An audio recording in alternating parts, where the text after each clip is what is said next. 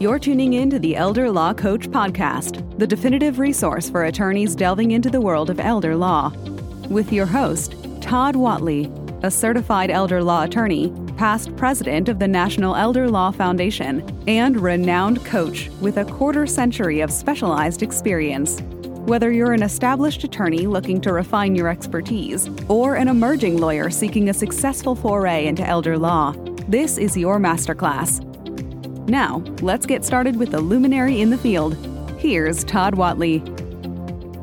That's right. This is the Elder Coach podcast. My name is Todd Whatley, and as always, I'm extremely thankful for everyone who listens. And today I'm super excited because I have two guests on that are experts in finances and business and just the, the things that I'm not strong on. And so they are here to help me personally, but I think this will also help y'all too to think about things not just today, but in the future. Okay. Thinking about your practice, how your practice is doing now, and how you should be thinking about the future. And so, welcome, guys. Uh, my first guest is Joel Houser. Hey, Joel, and Ian Winer. Thank y'all for being here. Thank you. So, thanks for having us. Tell us just a little bit about yourselves and and how you can help us today. Uh, I'll get us kicked off here. My name is Ian Winer. I'm a certified financial planner, and I specialize in working with uh, with families and business owners in um, making sure that they maximize their wealth. Now, I consider wealth your time, your energy, your assets and your attention. These are these are finite resources that everyone has, and so we want to spend them well. So I help uh, families and businesses to maximize their their wealth and be as efficient as possible with taxes. Wow. In a lot of cases, uh, what that looks like is we set up a team. And this is a kind of a, a, new concept for the industry. It's not for, for a lot of folks. It's not a new, new concept in general. Uh, and so I help my clients create what we call a wealth team. So that consists of, uh, you know, a financial planner that's going to consist of maybe an investment person, typically an estate planning attorney. If they have a business, is going to be a corporate attorney as well. Um, sometimes a banker, uh, real estate folks, investment folks, insurance specialists, and all of these specialists are A players, and they're going to communicate together and work together for my client. Wow. And so we talk about, okay, you don't have to be an expert in every field. And I appreciate the candor with that, Todd, mm-hmm. because this is really the case. Sure. You know, especially attorneys are experts in what they're an expert in. Mm-hmm. And they understand the value of delegating and outsourcing those other areas. Sure. And so that's what I help my clients do. I help them to, to delegate those areas, but I help them to manage that team. Yeah. So they, the, the team is working together for them, but they don't necessarily have to be in every single meeting. Mm-hmm. And if there's a financial matter that comes to them, whether it's a, a pitch of a product, whether it's a professional trying to get their business or, um, you know, it's a, it's a problem, they throw that over the fence to us and we uh, either evaluate it or handle it for them and they don't have to worry about yeah. it. And so Joel is one of the specialists that I work with. Yeah, I'm Joel Houser. I am actually a certified exit planning advisor. Um, and all that means is we, we bought and sold and, and, advised on buying and selling lots of businesses over the years. Um, I spent the first part of my industry experience a, a, little over a decade in the family office space. Um, and, and, as Ian said, this is, this is something that, that we have found, um, a lot of business owners, you know, not even just from a, an attorney aspect, but business owners in general, you know, they focus on the operation of their business. They focus on the day to day. They Sales, don't, really. They don't necessarily focus on their business. Um, and, and attorneys really are no different in that. Attorneys are, are looking at billable hours. They're looking at obtaining clients, um, and, and very often have not looked at the aspect of their business itself and, and creating an optionality in the business of how do we exit this practice? How do we make this practice worth uh, enterprise value without without us as the attorney that's sitting in there generating it. What does that look like? And so that's part of what we do is we come alongside and, and look at what the options are and how do we create those intentionally moving forward. Um, it doesn't necessarily mean you're selling your practice externally. It may be an internal sale. It may be an external sale. Um, having your business ready to be sold as a business at any point in time is just good business. Well, I was just going to say, so there's probably some of these folks listening they're like, I just started my practice. Uh, that is way down the road. Why should I be worried about that now? But you're saying, and it's it, it is definitely true. Having an eye toward selling this eventually will make you a better business person now. Absolutely. Talk about that just Yeah, I, you know, and we see this all the time. Companies will come to us and say, "Okay, I think I think it's time for us to sell." Well, the time to decide that it's time for you to sell is not when you're actually selling the business. It, it needs to be at least three to five years before. But um, you know, just good business practices as far as you know, we need to, go in with them and take that time to clean up the practice, to clean up their books, to go through financials, to do you know backcasting and forecasting. But those are things business owners should be doing all the time. Sure. Um, and most people have no idea what their business is worth. You know, they've got some idea in the back of their mind. You know, getting a true business valuation of your company needs to be something that happens on a regular basis. We usually recommend to to our corporate clients that it's done every two years. Um, you know, just to, to keep it there, to keep it fresh. And there are ways to adjust that valuation just by internal practices on, on how the business is run. Those have enterprise value to the company. Those make it more attractive really? to prospective buyers. Um, and, and, certainly if it's going to be an internal transfer, is there a way that over the next 10 to 15 years, we can set it up so that the internal employees have the ability to buy out, you know, the generation one owners? That's something we want to start now. And even if they don't do it, it just means there's money there that the company itself retains and holds to either buy out the generation one attorneys mm-hmm or to not to use it as a, as a retention or a bonus program um, for the existing attorneys you know should you stay. Those are all just good business practices. Interesting. This is just planning in general. I mean a, a lot of the the folks that are listening to this do do estate planning and elder law. Mm-hmm. and the best time to do that is sooner rather than later. Always yes. And we're creating plans for our clients that thinking of stuff down the road and making sure there aren't you know roadblocks or obstacles or huge problems. Mm-hmm we should take the same approach to the business. Yeah. Whether it's a, you know, there's there's like kind of three levels, right? There's the lifestyle practice that some folks have. It's built around them, and if they weren't here, the value of the business is essentially 0 mm-hmm. because they have the relationships and they do most of the work. Mm-hmm. There's not necessarily anything wrong with that. You just have to understand what you're building. Yeah. And you know, there's small small practices, maybe a couple of, of partners that are working together, small team. Um, and then you know, as that as that grows, it becomes a little bit more complex. The more layers that you have.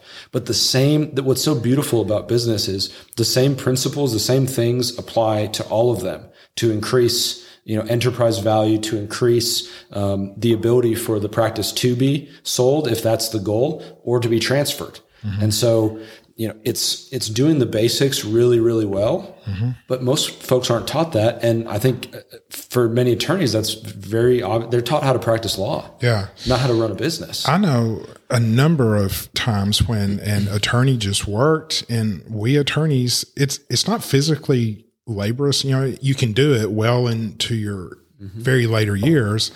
And those attorneys have just died and if you're a solo practice, the state bar comes in when the attorney dies and takes over those files, farms out those files.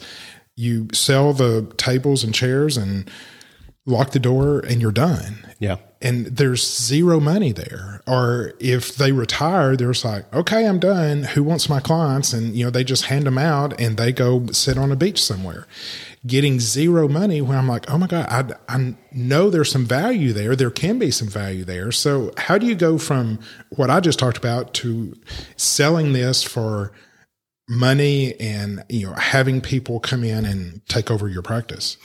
Yeah, there's a lot of things, especially from the legal field, that get overlooked and but that do have value so there that there is value in the practice and a lot of that has to do with your systems um, your marketing systems, how how you retain clients. Um, you know, law firms are famous for you know using last names to name the law firm, but uh, hmm. you know, especially in in the elder law field, I mean that is that is a saleable practice once it's it's up and developed. You know mm-hmm. what the concept is, what the process is. That's that's what you're selling. You're selling the effectiveness of, of that business and of that practice. Um, and and we kind of walk alongside you and a brand, right? Yeah, yeah, yeah. It's, exactly done, what you're doing. well.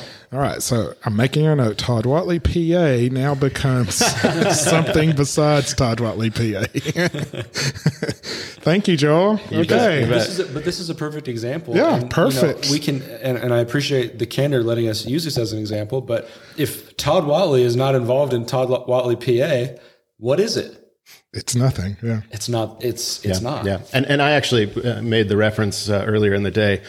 Um, dental practices. I mean, they're they're you're, you're watching the transition with dentists because they're getting smarter about how they manage their business. But you know, a dentist used to be by name and by name only as well. Now you drive down the highway and you see all kinds of brands. Yep. And and they are making themselves enterprise value and a saleable business at that point in time because a dentist is the same way as an attorney. You know, it's got to be another dentist that takes over the practice. Sure. Um, I've got a good friend of mine whose dad was a dentist for 40 years. Um, locked the door, closed uh, up for a day, went, sat in his car, didn't even shut his car door, had a heart attack and died. There was no business plan though. So, you know, my, my friend has to get up the next morning and, and go and unlock the door of the practice and try and figure out what do we do? And is this a saleable business?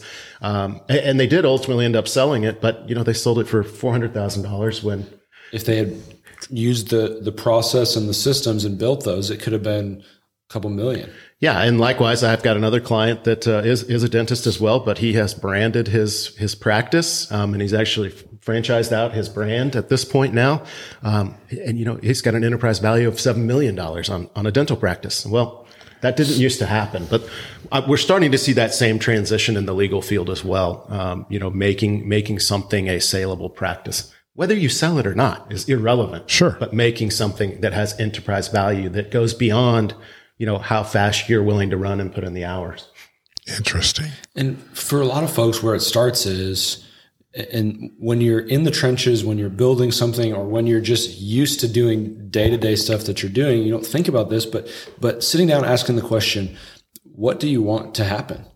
You know, maybe the traditional retirement is not what someone wants, but do you want to continue to be putting your hand to work in the same way that you are now indefinitely? Sure. And maybe the answer is yes, but can we can we optimize that for tax efficiency? Can we make sure that if something happens, you know, where you're not able to practice in the same way, mm-hmm. you know, you're still going to be you're not going to be destitute. I mean, these are all concerns that we've got to think about. But maybe you do want to sell the practice mm-hmm. at some point. Maybe it's not right now, but if you if you start out saying, okay, I want to sell the practice, we can build it from the ground up much easier with with a sale in mind by laying the right foundation and and building with that in mind. What what ends up happening with professional service businesses most of the time is they and that's not necessarily a bad thing but you know you got to sell if you're in a professional service whatever your service is.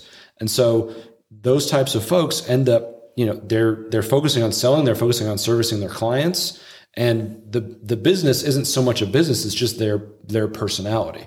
And so we've got to add a little bit of structure we've got to add a little bit of process and operation so that if they wanted to step out someone else could step in and the business still exists. And continue that process yeah. That's that's what i meant when i said in the beginning you know your processes and your marketing systems i mean those are all tangible pieces of the business that do have value. Those have enterprise value if set up properly so that, like you mentioned, someone can come in and step into that footprint and, and, become that person or be that person. Whether that's a larger firm that comes in and takes it up, um, or, or, I mean, even a sole practitioner to a sole practitioner. Would you have rather started out as an attorney on your own by yourself, or would you have rather walked into a practice that was already up, thriving, and the systems were in place? You're able to make a, a great deal to come in and buy it and, and grow it from there. I mean, that's another piece that we haven't we haven't talked about, but there's this there's this movement right now called ETA, entrepreneurship through acquisition and this is sweeping all the big business schools right now because if you can if you can walk into an established business mm-hmm. and purchase it and grow from there it's much more efficient than trying to start it yourself mm-hmm. and so there's two sides of this right there's the side of okay you could build the business to sell and do it again or you could think about, okay, if I build a business, I can acquire other similar, you know, practices and incorporate them into the business. If you have the systems, the marketing, the operations to be able to do that, you can double, triple your revenue almost overnight. And there's very competitive financing available for it. So then you really do have a saleable practice that's not just dependent upon your efforts and your work. Interesting. Yeah. I, so my practice twice to the same person and I brought him in as a new attorney. And so, yeah, it's much easier to jump on a moving train than to get that train moving. And Absolutely. I've spent my entire life getting trains built and moving. And, you know, then someone comes and just jumps on and, and just, it's, ah. So anyway, yes, I, I do get that totally. So interesting. Well, then the other part that we should talk about too is like, okay, maybe you're getting ready to retire or you want to retire someday. Mm-hmm. How do we organize finances so that that's efficient? You know, I, I love working with physicians, with attorneys because they are specialists in their field. But the ones that I enjoy working with the most understand that just because they're a specialist in their field, they're not a specialist in every field. Mm-hmm. And competence doesn't necessarily transfer, you know? And so, but they're intelligent, and they're smart, they're fun to work with. Mm-hmm. And so, you know, running a business in the United States is probably the best opportunity to pay as little tax as legally possible. Wow. Okay. It's just the, the rules are made for business owners cool. and mm-hmm. attorneys that run their own practice are business owners. Mm-hmm. And so, I mean, there are a number of tax strategies that we can use that sometimes folks do and sometimes they don't, just in the day to day practice. But also when we're getting a business ready for sale or you want to retire, what if we could optimize the way that you're saving? What if we could optimize the sale of the business so that you can retire and pay as little tax as possible? You know, one of the challenges with law practices is that they're typically set up as partnerships, you know, which is a good thing in some cases and a challenge in, in some other cases. There's some tax advantages and some, some challenges there. So, you know, having traditional quote unquote retirement plans in a law practice can be a little bit challenging. But if you're a solo practitioner or maybe your spouse works with you, I mean, the, the ways that we can save on taxes are incredible. And folks just don't. It's, it's not. It's that. not about what you make, whether that's your day to day what you make or what you make when you sell the business. It's about what you keep. Keeping, yeah, yeah, keeping is the key. And and being proactive on these things can be the difference of. This is not exaggeration. Millions of dollars. Million. Mm-hmm. You know, I mean, Joel, you see this all the time when folks are, you know, and usually folks, the traditional way that things happen is folks come to us after they've sold, right. or they're getting ready to sell, and then we see it and we're like what I would give to have met you two years ago. Sure. Because it could be another zero in a lot of cases. Wow. And these are we're not these are not exaggerations. I mean, imagine, you know, think of the the person in your town that is the attorney that has been in practice for a hundred years. Mm-hmm. We all have this person, right? Mm-hmm. Or the the CPA or the dentist, and it's them. They're the brand. They've helped everyone's family forever. Mm-hmm what what is their business worth? Yeah. It's not because it's just them. Now they may enjoy it, and that's okay if that's what you want. But uh, and a lot of times what we see too is the um, the the main retirement plan for an attorney is the business, uh, the building that they own. Mm-hmm. They'll right. buy the building downtown, and it'll appreciate over time. Then they'll sell the building, or they'll lease it, and that'll be their retirement. Mm-hmm. Now that's not necessarily a bad thing. But if we're intentional about it, it could be two, three, four times better. Sure. We, we can still optimize taxation, e- even if you know your only intent as as an attorney is is to have a lifestyle business that I, I don't want to overly complicate it. Um, that that's when it becomes really really important to focus on. Okay, how can we optimize your taxes? On an annual basis and optimize your savings for retirement. Because if it's a lifestyle business, you're, you're not selling it at some point in the future we still need a strategy for how am I going to get out of this business and how am I going to retire and what's that going to look like when I quit. That year to year saving is arguably more important mm-hmm. in that in that case. Absolutely, and doing it in a tax efficient way. Um, you know, I mean, I have I have some attorneys that I'm working with, husband and wife. They um, one works for a bigger practice, the other one started a smaller one, and they're in, in different fields. Very, I mean, they're top of their field in their in their area objectively. Um, and uh, the the husband goes, "Hey, should we set up a? Is it a is it a SEP, an SEP?" And he's he is one of the top corporate attorneys in his area, and he's like, "Would that be good?" And I'm like, "Well, let's look at it," you know. And so it's like it's okay to get help with this stuff mm-hmm. to make sure that who wants to overpay on taxes? Mm, nobody. You know, and and so in his case, uh, for for he and his wife, um, we'll end up being able to save them about $100,000 a year in taxes. Real that's money. conservative. Real money. Yeah. That's real money. Yeah. And, and that uh, you know that's not even getting getting you know a little bit more aggressive with that's one move that's one thing that we're doing. And for us it's like 101 it's very straightforward. Sure. and so you know the more time we have with them to actually help them build the business and to grow it mm-hmm. you know how much more can that be? So it's one of those things where it's like the investment in education and getting and building the right team mm-hmm. is worth every penny. I mean, that that one that one recommendation alone will pay for for us indefinitely. Yeah. Oh, yeah. Yeah, for sure.